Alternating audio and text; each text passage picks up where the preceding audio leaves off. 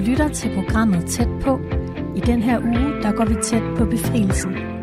Du kan nu høre et sammendrag af de tre udsendelser, vi har sendt i ugens løb. I det følgende kan du derfor møde flere forskellige stemmer.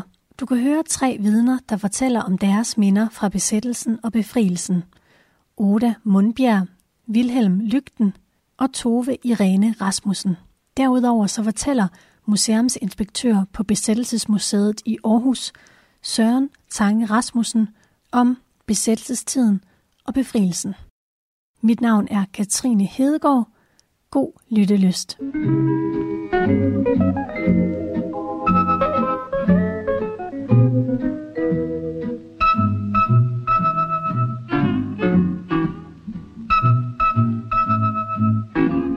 Jeg hedder Oda Mundbjerg og er 94 år, og jeg bor i Grænsted af Jylland. Hvor længe har du boet der, Oda? Her, hvor jeg bor nu, har jeg boet siden 64. 1964. Og Oda, jeg ringer jo til dig, fordi at øh, du kan huske befrielsen. Ja, det kan jeg. Hvor gammel var du der? I, altså den 5. maj 1945? Ja. Jeg var 14 år, ja. Nej, undskyld. Ja, jeg var, det var, da krigen kom, der var jeg 14 år. Men ved befrielsen, der var jeg 19.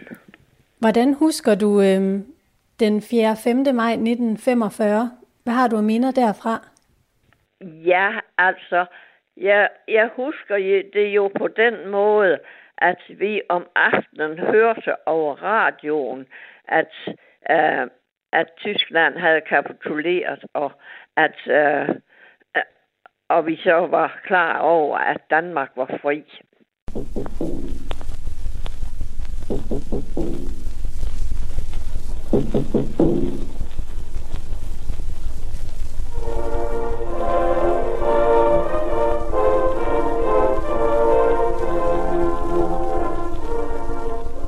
Her i London, i dette øjeblik meddeles det, at Montgomery har oplyst, at de tyske tropper i Holland, Nordvesttyskland og i Danmark har overgivet sig.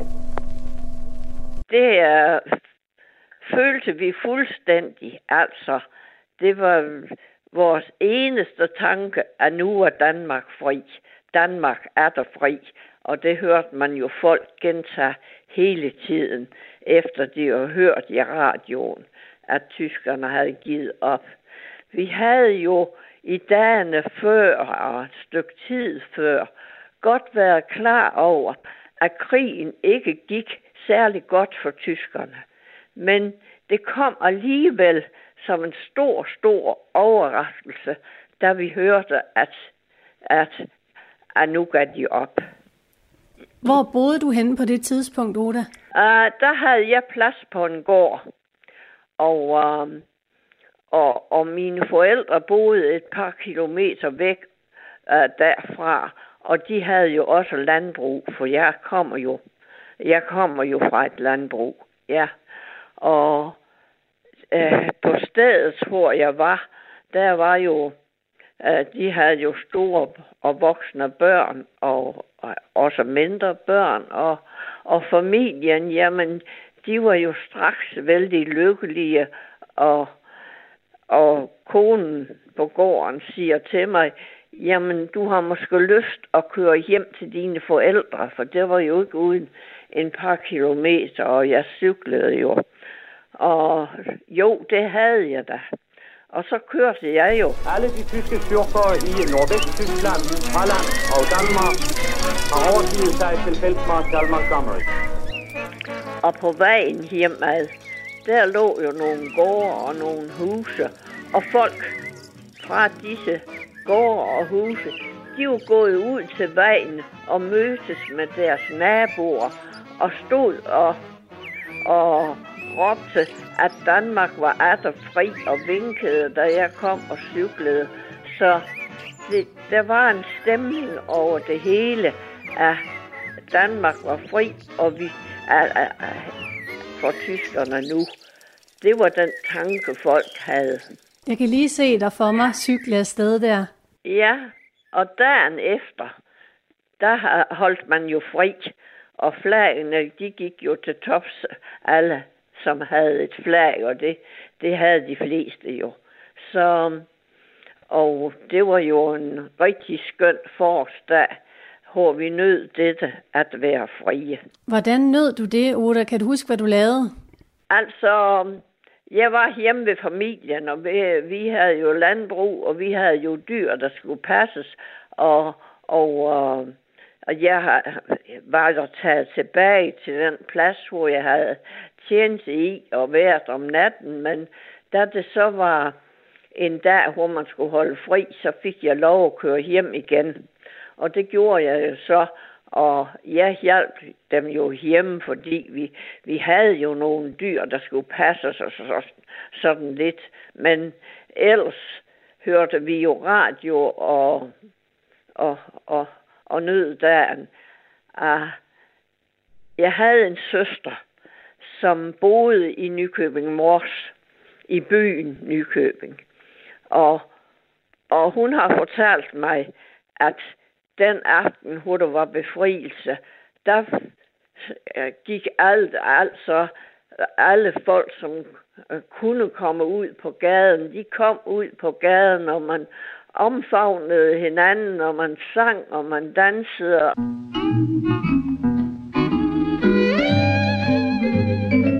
I løbet af aftenen, hvor det sådan var ved at, og blev mere mørkt og koldt, så gik man sådan i grupper ind hos hinanden, og man fandt frem, hvad man havde sådan, og kunne skåle og lave kaffe, og man var i alt for god en stemning til, at man kunne tænke sig at tage at gå i seng ved tage samme tid, som man plejer.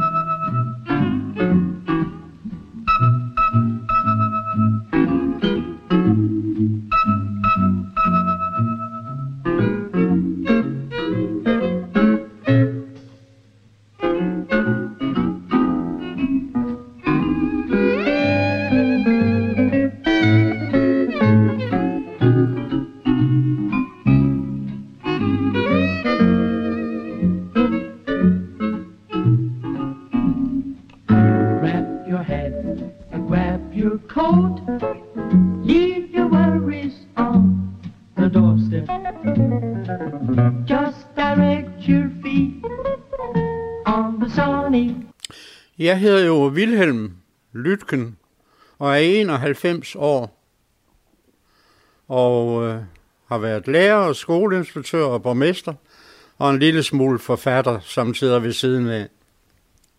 Ja, nu sidder jeg jo med en bog, som hedder Kunstens Nødvendighed. Og det hedder den, fordi jeg synes, at kunsten er ret nødvendig i tilværelsen. Og det er udvalgte kronikker, som jeg har skrevet over mange år, især til politikken over hos Stifttiden. Og øh, der har jeg skrevet en om, om øh, befrielsesdagene i 1945. Vil du prøve at læse indledningen? Ja.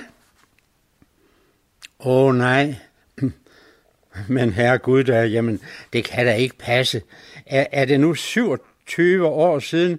Jeg synes da ellers, men jo, i et tidsbevidst øjeblik forstod jeg, at tiden er gået 27 år. Jamen, jamen det betyder jo, at når der sådan udvider, uden videre er gået 27 år, at der snart igen er gået 27 år og 27 til, og så registrerer jeg ingenting mere, i hvert fald kun gennem et panser og kalk. Jamen 27 år, hvad er egentlig meningen? Hvad bliver sådan en tid så ind? Forsvinde uden videre? Det kan man da ikke sådan bære et pænt begreb sig ikke ad. Jeg husker jo det hele 1945, 4. maj. Om aftenen, sur og tvær, lå jeg på min seng i mit lange og smalle værelse og stirrede målbevidst ind mod væggen med det blomstrede rosa tapet.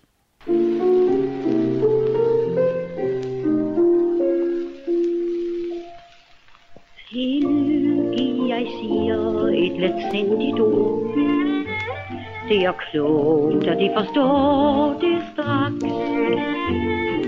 Bare en hyldest til denne jord for vi har jo kun den samme slags. Verden har nu hadet mere nok. Vi kan kun besvare med at elske, selv den jordiske kærlighed ligger våben mod dragen og Ragnarok. I dit korte liv er hver time dyr, hvert sekund et dyrt sekund.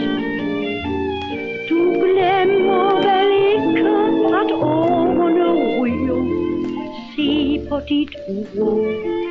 Viserne flyer, hold dig vågen, ven. Vores lille liv slutter inde en søvn. Vi er af samme stof, som drømme gør os af. Det store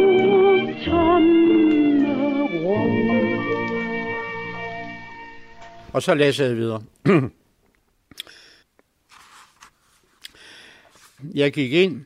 Min far og mor sad i køkkenet. De var i gang med eftermiddagskaffen. Min far skruede på radioen for at få de sidste nyheder fra England om de allieredes hastige fremrykning.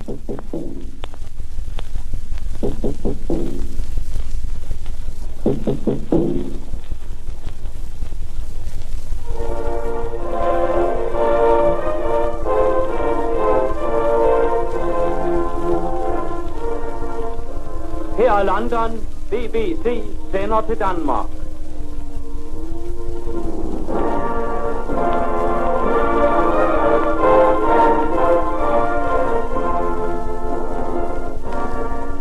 I hører os i 19 meter børnet, for to bølgelængder i 31 meter børnet, i 41 meter børnet og for 1500 meter.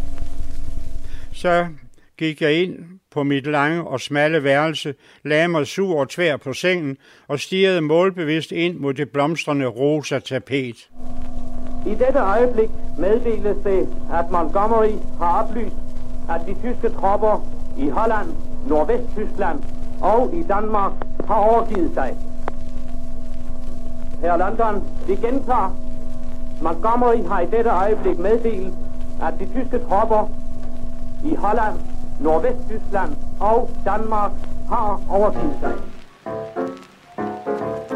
Ved femtiden om eftermiddagen kom en 7-8 af vores naboer væltende og hudende ind i vores hus. Fred på jord, galede de. Fred på jord. I løbet af få sekunder havde de opstemte, glade og berusede, som de var, taget vores hus i besiddelse.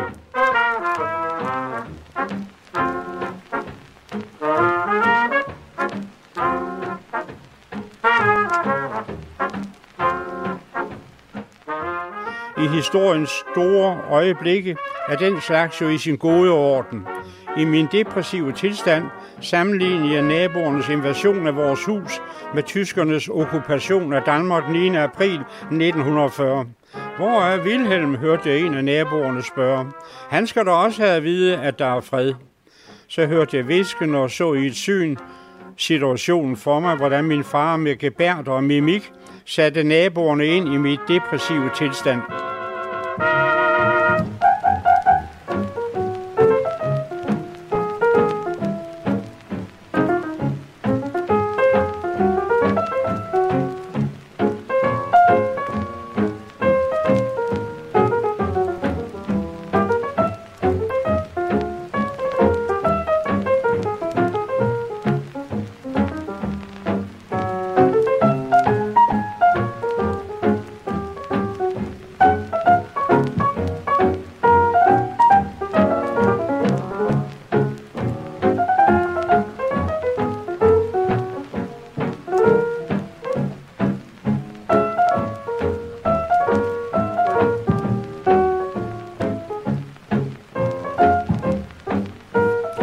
Som jeg også havde forudset, okkuperede de et øjeblik efter mit værelse. Som kalkuner stod de omkring min seng, grinede og kavlede ned til mig, at jeg ikke skulle være sur mere, jeg skulle være glad. Der var fred på jord, jeg vendte ryggen til dem og stirrede krampagtigt ind mod væggen med det blomstrede rosa tapet.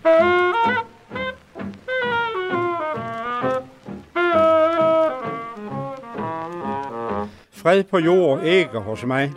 Så sagde de noget om, at når jeg var sådan, så kunne jeg også selv, selv om det. Og have det så godt, så fortalte jeg slet ikke, at der var kommet fred. Så væltede de ud af værelset og ind i stuen, hvor jeg kunne høre dem synge Kong Christian, og der er et yndigt land. De samme to sange igen og igen.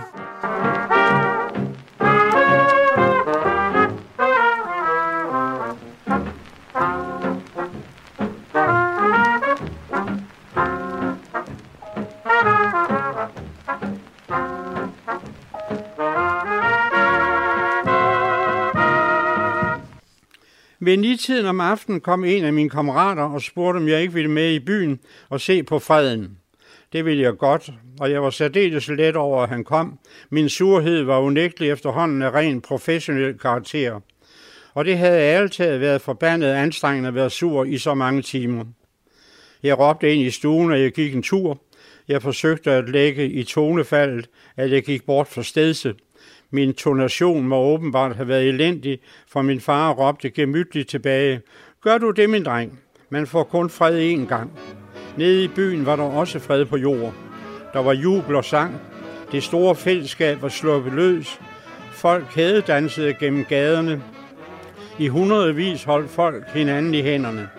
Den lange kæde slyngede sig som en drage gennem gaderne. Et uhyre med hundrede af hoveder med øjne og munde.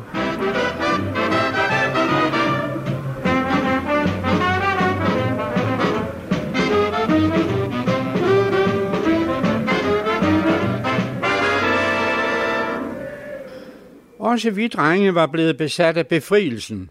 Vi havde ganske vist ikke, som en del voksne havde det, på vores egne kroppe mærket den forbandelse, som de fem onde år havde været. Vi havde ikke øh, konkrete, smertelige og oprivende erindringer fra krigens år. Men vi havde alligevel følt krigen og besættelsen som et ondt dyr, der på en eller anden måde havde hindret os i, hindret os i fri livsudfoldelse. Vi kendte ikke af egen, af egen erfaring til død, tortur og sadisme, men vi var alligevel gennemsyret af den følelse af krig, at krigen og besættelsen hang som et hæmmende låg over vores liv. Fredsbudskabet gav derfor også også en befriende følelse, befriende følelse af, at der ligesom ville blive åbnet en vej frem mod en god og lys verden, når freden kom. Der havde i de 5-6 krigsår været talt så meget om fred, at vi forestillede os, at alt ville blive godt, når freden kom. Og så var freden altså endelig kommet den 4. maj 1945 om aftenen, eller fredsbudskabet, for den officielle og betingelsesløse kapitulation, kapitulation ville først finde sted den 5. maj, havde Montgomery lavet forkynde os for en verden i forventning. Ja, nu skal vi feste og råbe hurra for helten, der kom her i dag.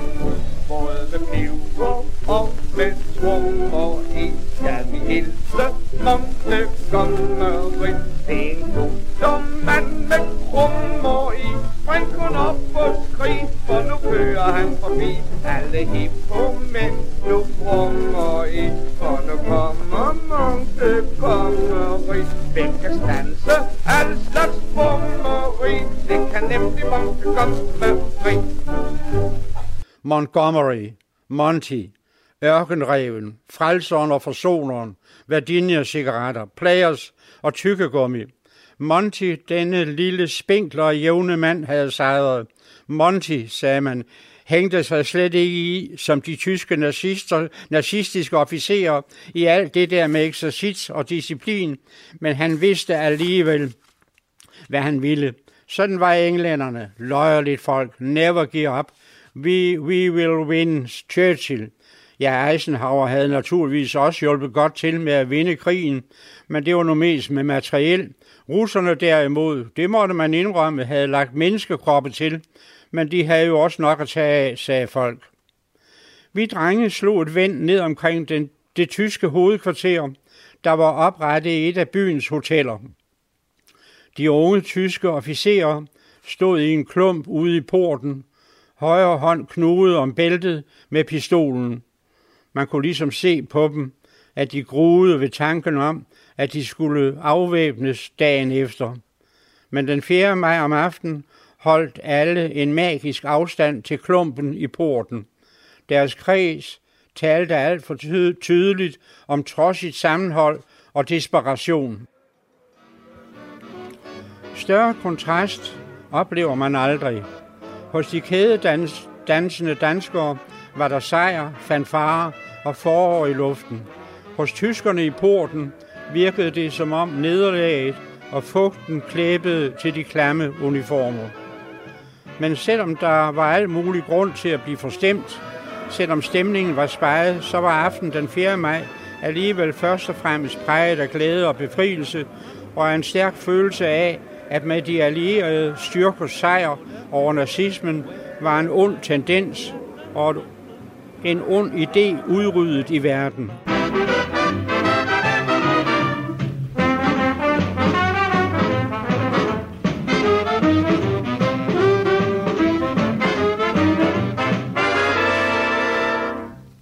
Man følte, at der var kommet fred på jord. Men den 5. maj og de følgende majdage blev man så klogere. Verden var stadig kun fredelig for dem, der havde magten, æren og riget. De laveste instinkter vældede op fra folkedybet som kloakvand. Forskræmt og socialt forsømte feltmadrasser, der havde ligget i med de tyske soldater, fik håret klippet af, blev klædt af til skinnet og fik med tjære malet hagekors på de bare baller af byens pæne borgermænd. Landsviger måtte gå spidsråd gennem en grådig menneskemængde fra arresten til domhuset for at blive døm, idømt en meningsløs straf, fængsel på en bestemt årrække, men tab af tilliden for bestandig. Uundgåelige undtagelser vil nogen sige, tja, det kan jeg ikke bedømme. Men det var oplevelser, der satte sig fast. Uundgåelige reaktioner efter en krig, vil andre nok sige. Tja, det kan jeg heller ikke bedømme men det betød, at for den, der var dreng i 1945, måtte konklusionen af freden blive. Den 4. maj om aftenen havde man trods alt en stærk tro på en vej frem mod en lysere verden.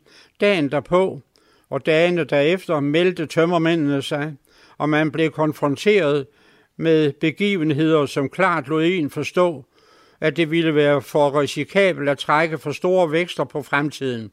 Fred på jord Tja. Alle som præker, der findes mere, giver os veksel og uden underskrift. Mennesker har dyrket en håb idéer, som erstatning for naturlig drift. Enkel er din skæbne smukke lov. Hvert atom forlanger, du skal leve. Mennesket blev menneske i kærlighed. Jo, de elsker, ja, det blev i dog.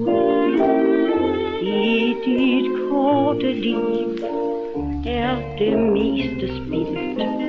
Tænk igennem punkt for punkt bedøm du dig selv og bedøm det kun mildt. Håndtryk blev glemt, chancer blev spildt. Hold dig i vågen, ven. Hvorfor sove nu i den lyse sommernat? Det haster med det kys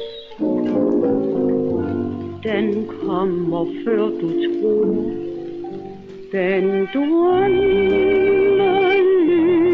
lyser søvn.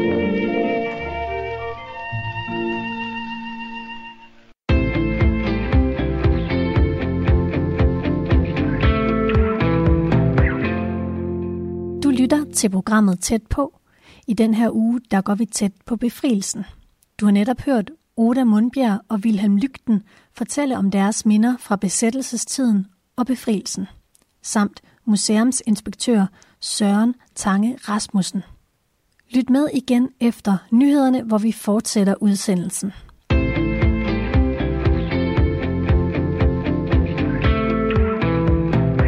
Du lytter til programmet Tæt på. I den her uge, der går vi tæt på befrielsen. Du kan nu høre et sammendrag af de tre udsendelser, vi har sendt i løbet af ugen. I det følgende kan du høre Tove Irene Rasmussen og Oda Mundbjerg fortælle om deres minder fra besættelsestiden og befrielsen, samt museumsinspektør på Besættelsesmuseet i Aarhus, Søren Tange Rasmussen.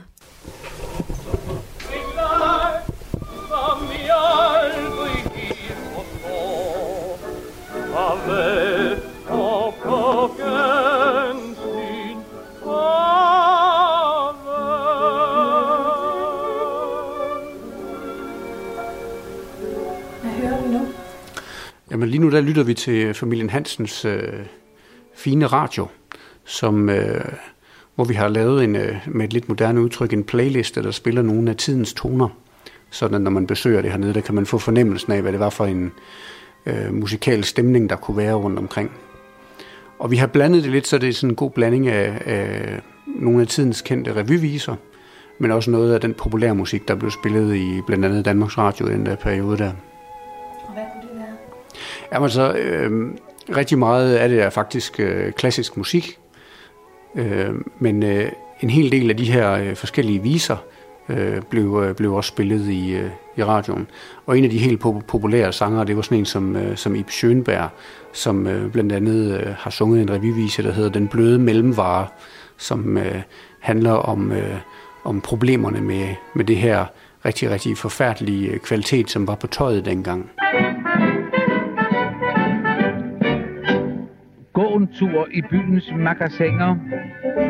Se så lidt på varerne, der hænger.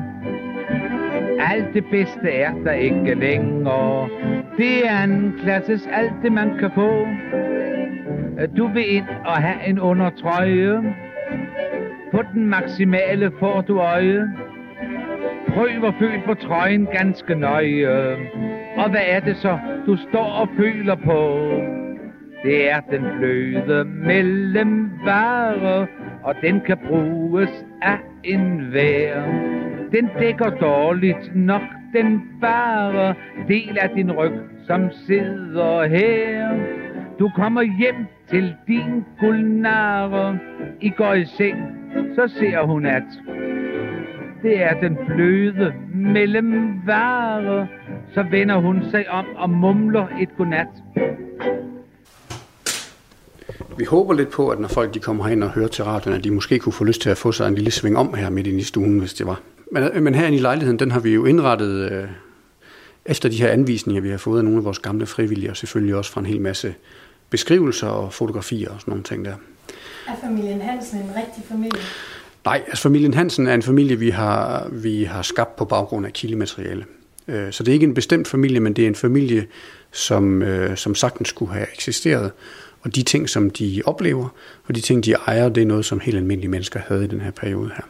Datteren i familien, hun hedder Hanne, hun, øh, hun fører sådan en, en skrabbog, man kan kigge i. Og øh, det er sådan en digital installation, hvor man faktisk kan få øh, en, øh, et, et smugkig i hendes øh, sådan dybeste og hemmeligste tanker om, øh, om alt muligt forskelligt. Blandt andet så, øh, så afslører hun jo, at, at hun har en mistanke til, at hendes storebror måske er, er involveret i noget, noget illegal virksomhed. Men han har i hvert fald sådan nogle blade, han, han går og, og, og pusler med og fordeler rundt omkring og sådan noget der. Det synes hun er meget interessant og spændende. Men hun fortæller også, øh, at hun på et tidspunkt har talt med en tysker, selvom hun godt ved, at det er, er strengt forbudt. Øh, men at ham her, lige ham her tyskeren, han, øh, han er nu flink nok, fordi han, øh, han har chokolade, han det jo deler ud af. Og øh, alle de her historier, vi bruger hernede, det er noget, vi, vi har, har hentet fra kildemateriale og beretninger, som vi har i vores samling. Her præsenterer hun sig selv. Men jeg ser altså faktisk meget ældre ud nu. Det havde Tove også. Hun havde sådan en vennebog, hun viste mig, hvor hendes venner havde skrevet i. Altså, det var meget, meget almindeligt at have sådan nogle... Øh, altså, de førte... Jeg tror, de kaldte dem poesibøger, eller skrabbøger, eller hvad det nu var.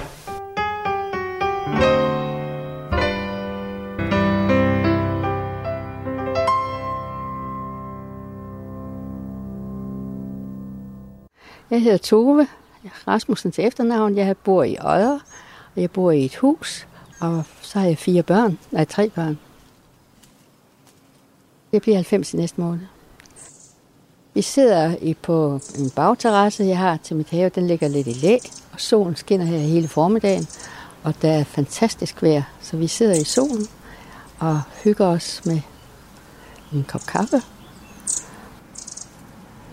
Altså, man havde også poesibøger, og, det, øh, og dem fik skrev man jo poesibøger vers i. Så, så er jeg køb, konfirmeret i 44, og det må have været ret populært, den bog. Det er en, den her Mine Venner, en erindringsbog og fødselsdagsalbum. Og den kunne man så bede en af sine venner om, og så skrive, at de skulle skrive, hvad man holdt mest af. Der står, at i denne bog vil jeg samle mine venner. Den skal, mens jeg er ung, være det morsomme og fornøjelige bindeled mellem mig og mine venner og kammerater. Og den skal, når jeg bliver ældre, hjælpe mig til at bevare forbindelsen med mine barndoms- og ungdomsvenner, selv om vi kommer til at være langt fra hinanden. Jeg beder derfor alle mine venner give sit bidrag til bogen, som jeg omhu vil bevare livet igennem. Tove Irene Rasmussen. Man skriver sit navn og hvornår man har fødselsdag. Og det her, hun hedder Eva Andersen, og hun går i 3. C, står der så. Og så står der så, jeg holder mest af digter, Paul Silsø, roman, fortidens, fortidens eko, og digt, det var Terje Wien, skuespil Jeppe på bjerget, skuespiller Hans Kurt, skuespillerinde Bulkær. Det var et meget populært par under besættelsen. Film. Cirkuspigen. Filmskuespiller Paul Reichardt. Filmskuespillerinde Grete Holmer. Musik. Hvad står der? Hawaii-gitar og sanger Stefan Islandi. Sangerinde Inge-Lise Rune. Billede Alpelandskab. Blomst, rose, orkidé. Dyr. Hund, kat og hest. Farve brun, gul, turkis. Så årstid, sommer, tid på døgnet, aften, vejr, solskin, feriested, Sønderby, Ålbæk, Aarhus. Sport, håndbold og svømning, bilmærke Opel, nation Danmark, held ideal, HEH, det er ikke hvad Mandstype, middelhøj, mørk, kvindetype, det samme. Mand navnligt, øh, Paul, Jørgen, Erling og pige, Rita, Lis og Tove. Det er alt sammen, hvad man bedst kan lide. Altså, gåsesteg og is, drikke, sodavand, fritidsfornøjelser, biograf og dans. Mit højeste ønske nævnes ikke her. Jeg hader mest krigens ophavsmand. Øh, det sidste kan vi jo går jo igen, at man hader AH, man hader krigen, og mit højeste ønske er fred, mit højeste ønske er hemmeligt. Og det, øh, det var så bevidst, at, at det var virkelig det, man ønskede. At der skulle blive fred, og man kunne, og så den der Hitler. Vi, vi så jo i øh, biograferne, der var sådan en revy, og der, så, der var vist jo så film, hvordan Hitlers tropper, hvordan de havde fremgang rundt i Europa og Polen. Vi, vi så dem jo som nogle øh, revy i, øh, i forbindelse med filmen. Eller for filmen, ikke? Så vi var jo også orienteret om det. Øh, og i begyndelsen, der marcherer det jo frem overalt.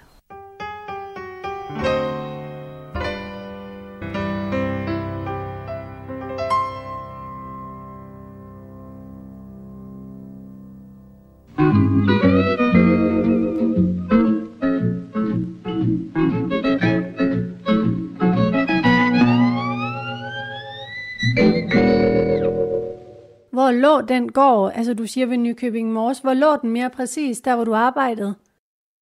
Gården, jeg arbejdede på, ja, der i 1944, der havde mine forældre solgt det landbrug, vi havde på Mors, og flyttet ned på Skiveegnen øh, i en lille landsby, der hed Trevad, som ligger mellem øh, fly og Vristed. Og jeg havde så taget plads på en gård, ikke langt fra mine forældre, som lå i Vristed en stykke syd for Skive. Og det var en gård, hvor der var tre, tre karle, der arbejdede i marken, og en gang imellem hjalp jeg jo også i marken. Ja, det gjorde jeg nu tit.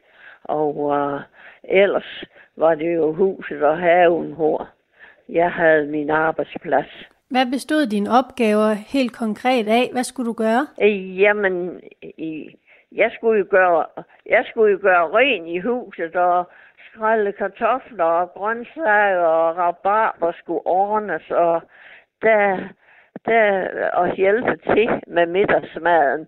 Og så kom Karlen jo ind og spise, og så fik de jo en lille pause, men altså, uh, vi skulle jo have ryddet op og vasket op, så der var ikke meget pause om middagen.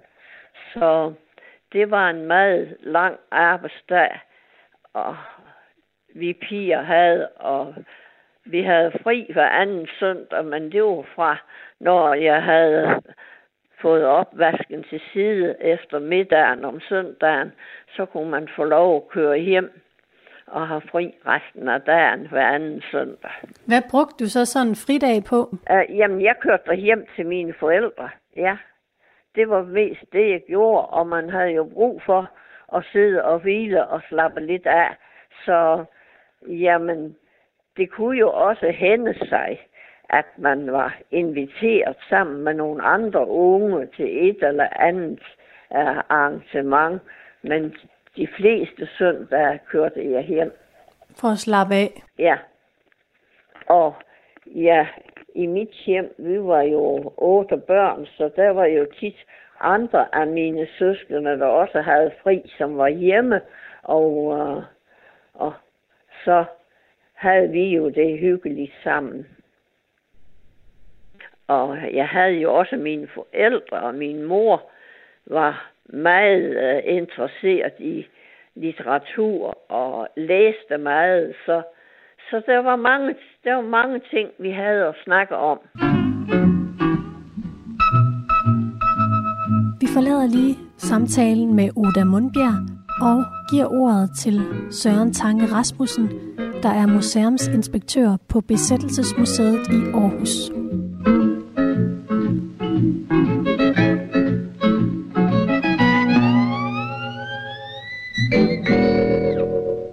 En af de øh, dilemmaer, som, øh, som man kan komme til at stå i hernede, det er, at, øh, at øh, den person, vi har, som, som øh, er en ganske ung gymnasiepige, hun er kun øh, 17 år og går på katedralskolen herovre. Hun vil på et tidspunkt blive stillet over for en beslutning, der, der går ud på, at om hun skal hjælpe en, en jødisk familie med at skjule sig, indtil de kan komme, til, komme sikkert til Sverige. Øh, og det er et, et, et dilemma, der, der bygger på en fuldstændig autentisk historie hvor at øh, den her unge pige, hun vælger så i, i virkeligheden at hjælpe den her familie og slipper også godt fra det. Men, øh, men det er det noget af det, som, som man skal, som gæst skal tage stilling til og se, om man, man tør at hjælpe folk, eller tør at tage en chance, eller noget af den stil der. Ja, det kunne være gået helt galt for hende, det må man jo bare konkludere. Så det var en, et eksempel på en, som, som øh, besluttede sig for at hjælpe nogle mennesker, og så også slap godt, godt fra det.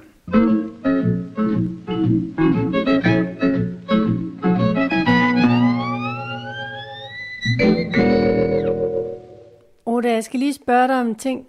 Dyrker du motion og holder dig aktiv på den måde? Eller hvad er opskriften på at blive 94 og så være så frisk, som du er?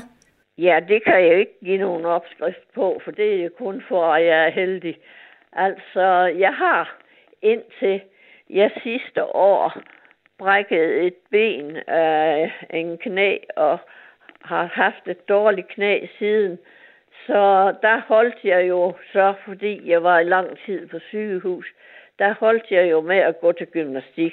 Ellers gik jeg til gymnastik en gang om ugen, eller noget motion, ja. Uh, og ja, så selvfølgelig så prøver jeg på at, at leve sundt og følge med i, hvad, uh, hvad vi har godt af at få og sådan noget. Men det er jo bare har de fleste gør, så det er ikke sådan, at jeg har nogen opskrift på, hvorfor jeg bliver 94. Det har måske noget med gener at gøre, for min mors forældre. Min mor, hun døde, da hun var 81. Men min mors forældre, de blev begge to over 90 år. Så det, om det har noget med de gener at gøre, det ved jeg ikke, men altså, sådan er det, ja. Ja, ja jeg er heldig, ja. Det må man jo sige. Ja, siden jeg kom til skade med benet, går jeg dårligt. Det, det er træls, men sådan. Ja, altså, jeg kunne godt tænke mig, og jeg kunne se lidt bedre og høre lidt bedre og gå lidt bedre. Men altså, jeg må jo affinde mig med, at der er noget, der følger med, når man bliver 94. Eller jeg bliver jo 95, jeg er 94.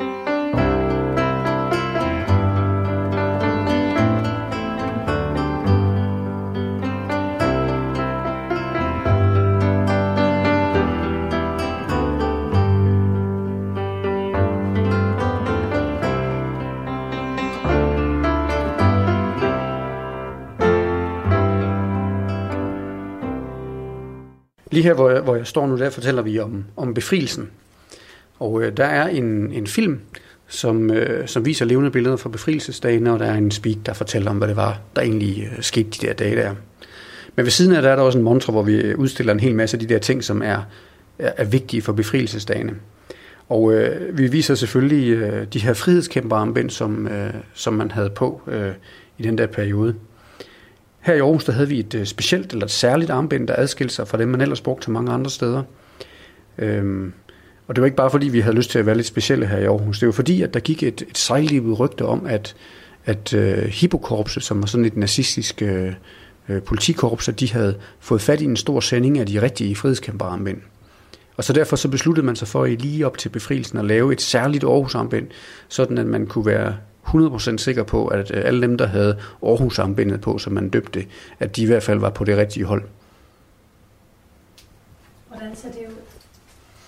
Det er det her nede, som er, er rødt og hvidt, og så er der sådan et skjold på, sådan et sinkskjold, hvor at, øh, at det er det danske, en del af det danske rigsvåben, der er på. En lidt sjov historie, det var, at det blev lavet nede på Aarhus Belysningsvæsen, som øh, var et øh, fancy navn for, for gasværket. Og øh, øh, armbindet er lavet af læder, som skulle have været egentlig sådan nogle pakninger, der skulle have siddet i gasmålerne dengang. Men øh, de kunne ikke bruges af en eller anden grund, og derfor så øh, øh, sørgede man for at, at, at stjæle dem ned fra belysningsvæggene, og så simpelthen lave, lave dem til, til frihedskæmperarmbind. Og det der zinkskjold, der sidder på, det skulle være lavet af, af, øh, ja, af, af zink, som skulle ellers skulle have været brugt til at lave øh, tagrender af, som man også stjal fra kommunen. Her i Monstren, der har vi også en, en, øh, en lille fin øh, rød og hvidternet kjole i sådan nogle, jeg tror nok man kalder dem køkkentern. Og det er en, øh, en kjole, som simpelthen er blevet fremstillet til en, øh, en lille pige her i Aarhus til at fejre øh, den dag, at Danmark bliver frit. Så der har simpelthen siddet en, øh, en, øh, en mor i den her familie og forberedt sig på, at nu var krigen snart slut, og så har hun øh, forberedt og øh, at, øh, at den dag, at, at det endelig er slut med tyskerne, så kan man øh, iklæde den lille datter en, en flot ny kjole med i Dannebrogsfarver. Så der er mange, der har forberedt sig grundigt på freden her i Aarhus.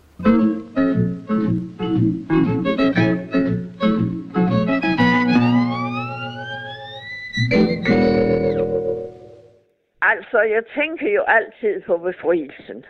I rigtig mange år, der satte jeg jo lys i vinduerne 4. maj om aftenen. Og uh, når det så blev mørkt, så gik jeg ud en tur og gik lidt rundt os. Der var også andre, der havde lys i vinduerne, og det var noget, jeg blev ved med indtil for få år siden, at have lys i vinduerne 4. maj. Så, så det, det var ligesom rigtig skønt det var rigtig skønt at gøre et eller andet, som man kun gjorde 4. maj. Og det gjorde også ligesom, at man kom til at samle sig og tænke meget på den aften. Jeg har jo også nogle gange været med til et arrangement inde ved kirken. For her i Grønsted, der har vi jo nogle frihedskæmpere, som døde under krigen og ligger begravet, og der var jo øh, en højtidlighed, og hvor man lå kranse ned. Så altså 4. maj og 5. maj er datoer, der altid har betydet noget for mig, og har været med til, at jeg ligesom genoplevede den lykkefølelse, det var at have den tanke, at nu er vi frie. I dette øjeblik meddeles det, at Montgomery har oplyst, at de tyske tropper i Holland, Nordvesttyskland og i Danmark har overgivet sig. Her London, vi gentager. Montgomery har i dette øjeblik meddelt, at de tyske tropper i Holland, Nordvesttyskland og Danmark har overgivet sig. Vi har da nok fået lidt sodavand, tænker jeg. Og så måtte vi ellers gå ned på gaden, og så kunne vi jo så se, hvordan der var lys i alle vinduer. Og det var jo ellers været mørklagt. Man måtte jo ikke lade en lille bitte sprække komme ud af, fra de mørklægningsgardiner. Men nu var de jo revet ned, og, og der, var så, der var sådan, at folk var glade og, og hilse på hinanden. Nogen, som man ikke kendte, dem kunne man godt sådan hilse på og snakke med. Men det var jo om aftenen, så det blev først næste dag, den 5. maj, der for mig står som befrielsen. Der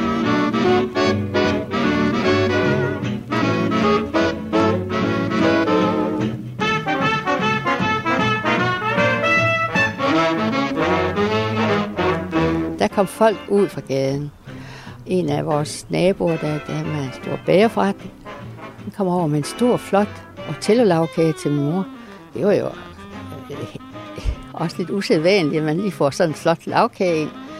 Og så var der ellers øh, biler. Alle folk var på gaden i dag.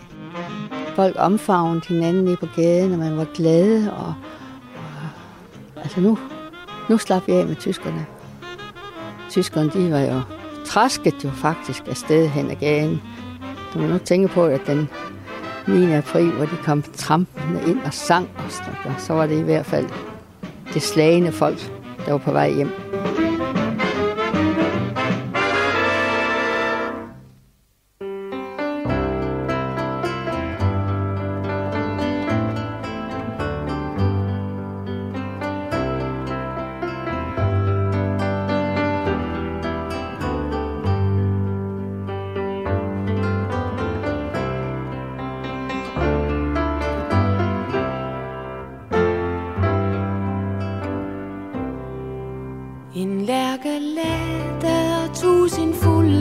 Og straks var luften et væld af sang.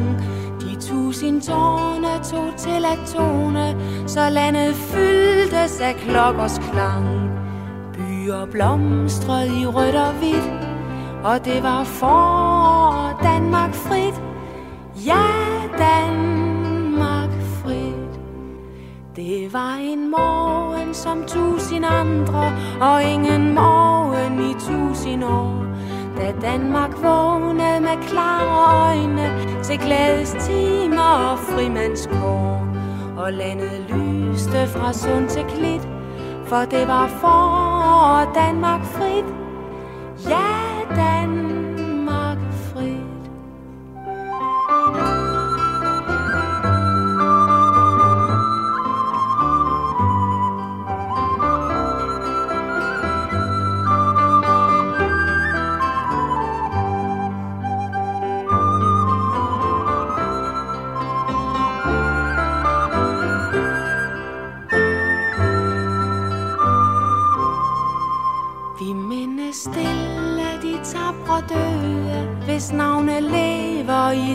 Danmarks navn.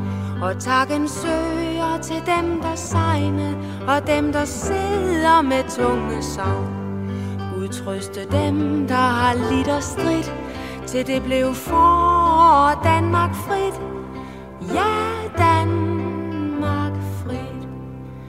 Men du som styrter de stoltes riger, og løser fangene af bold og bånd, dig flyver hjerternes tak i møde, hvor skæbne er i din stærke hånd. Nu er det for og Danmark frit, velsignede herre fra sund til klit, fra sund